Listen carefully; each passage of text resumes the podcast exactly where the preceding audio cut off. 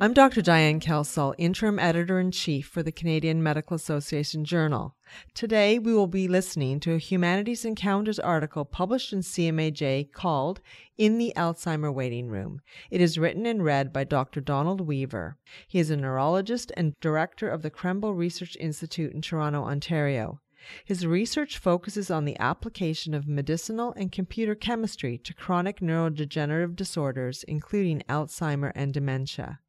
In this narrative piece, Dr. Weaver tells us what it was like to be on the caregiver side of Alzheimer's disease with his dad.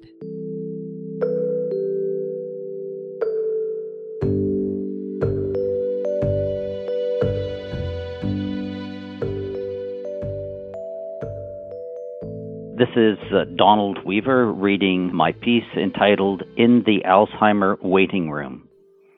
Present, yet somehow deeply absent, this quiet man sitting beside me is Robert Perkins, my father. Throughout his life, many of his friends simply called him Bob, which is unfortunate because he dislikes Bob, preferring Robert, or, if absolutely necessary, Rob. As children, my sister Chloe and I called him Dob. D for Dad and rhymes with Rob. Dad liked being called Dob. He found it endearing, often smiling when we said it. Curiously, in recent years, Chloe and I have been calling him Dad, whereas our mother has started calling him Daub. She has never done that before. So here we sit in the waiting room of the Memory Disorders Clinic.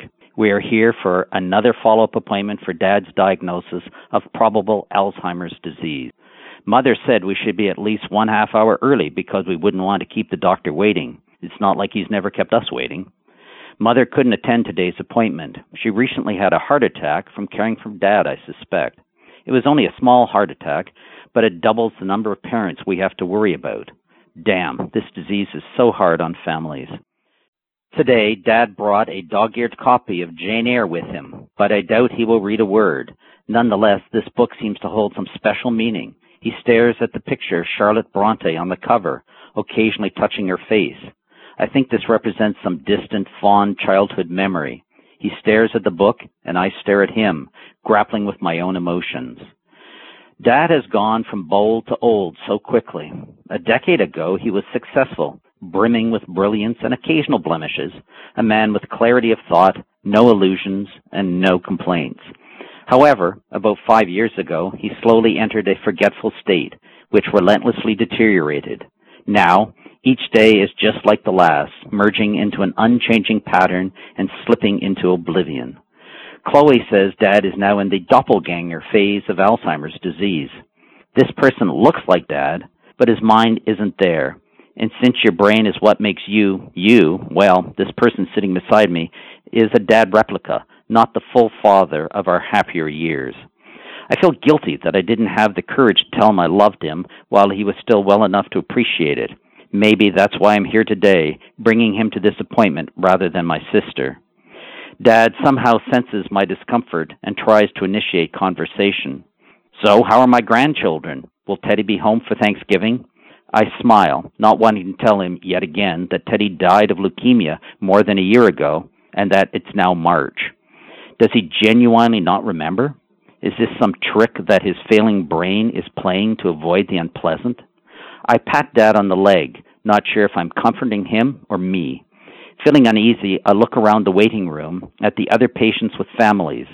Since many are on the same six monthly visit cycle, I have interacted with some of them before as we wait, united by our bonds of grief and grievance. Sitting across from me is Mrs. Pugelmoss with her two daughters.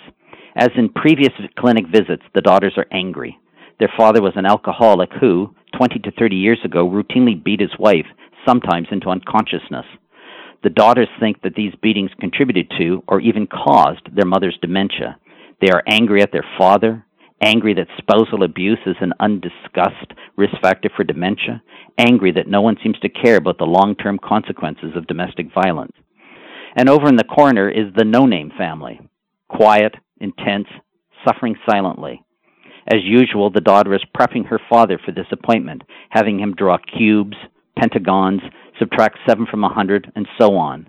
Trying to fool the physician is simply fooling yourself. You can't negotiate with Mother Nature. I settled back in my seat. You can't negotiate with Father Time either. I wish I'd spent more time with Dad. Now comes this avalanche of hateful emotions fear, hopelessness, guilt, desperation, all inextricably and inexplicably combined with love. I wish I had told him I loved him, but I didn't want to confront my own emotions. Every week I would tell myself, Dob's okay. I'll tell him next week. Then one week he wasn't okay. When I was young, he played one on one hockey with me in our driveway. I remember his handmade Christmas gifts. At the time, I thought they were silly. Now I treasure them. I remember his pride when I graduated from university. I remember his father son chat we had when I announced I was marrying Cheryl and how he seemed to love Cheryl as much as he loved me. I remember so much that I wanted to say thanks for. Sure wish I'd done so. From the corner of my eye, I notice that something seems amiss. Tilting my head, I whisper, Dad, do you have to pee? Looking a little embarrassed, he gives me an almost imperceptible nod to the affirmative. We wander down the hall to the washrooms. Thank goodness there's a single toilet in the room with a door. I'm not prepared to deal with Dad at a public urinal, and those tiny metal cubicles just aren't big enough. As I encourage Dad to sit down, he retorts in annoyance. I've been peeing standing up for as long as I can remember, and hopefully longer, since I can't remember that much. Exhibiting one of those rare moments of insight mixed with humor. It takes him forever because of his prostate enlargement, but the urologist won't operate because Dad has dementia. I know he has dementia, but he does have to urinate. We return to the waiting room, and I return to sometimes eavesdropping on and sometimes participating in the conversations about the room. In another room sits Mr. Badowski with his wife and two sons. One of the sons is a building contractor who, against their doctor's advice, recently erected a lavish new multi story home for his parents. Unfortunately, their dad got much worse when they moved into the house and began wandering in a bewildered state, especially at night. One son talks about the phenomenon of sundowning, which is read about on the internet. A family that I haven't seen before emerges from the examining room area, looking relieved. A younger woman speaks as they head towards the front desk. You see, Mom, your tests weren't that bad. They think you're depressed, not demented. This is great news. Well, I'm glad someone is getting great news. This room needs some. The hospital waiting room, a feast and a quagmire of human disease, thought, anguish, emotion, and occasional elation. I wonder if physicians ever exploit this opportunity and location to study the human condition. Seeking an emotional reprieve, I gaze at the wall decoration. The pictures are awful, truly awful. Why am I really worried about pictures on hospital walls? Why? Because there's just too much emotion in this room, suppressed or expressed, mine and everyone else's. Push those feelings down, down deep. Aren't they ever going to call him for his appointment? Finally, a young looking resident physician comes out to the waiting room reading a chart and calls out, Perkins? Bob Perkins? As I stand, the physician distractedly acknowledges our presence and smiles, but as a perfunctory gesture and without any real warmth. My father gives that soft sigh of indignation and resignation that I've heard so often. He may have dementia, but he still hates being called Bob. I gather my things and get ready to help Dad. It's been a very long hour, but it was spent with Dob, so I hope there are many more. Come on, Dob, I say. Let's go see the doctor. He smiles upon hearing Dob and, arising from the chair, reaches for my hand. There's still a lot of you in there, just not enough, I silently mutter, swallowing hard. I take his hand. He awkwardly gets to his feet, absent, yet somehow clearly present.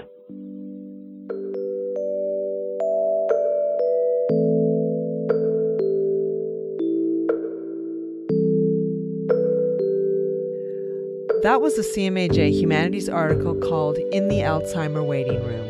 It was read by the author, Dr. Donald Weaver, a neurologist and director of the Krembil Research Institute in Toronto, Ontario.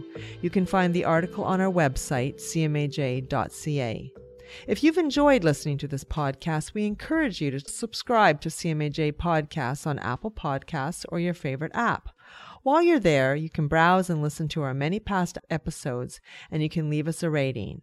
I'm Dr. Diane Kelsall, Interim Editor in Chief for CMAJ. Thank you for listening.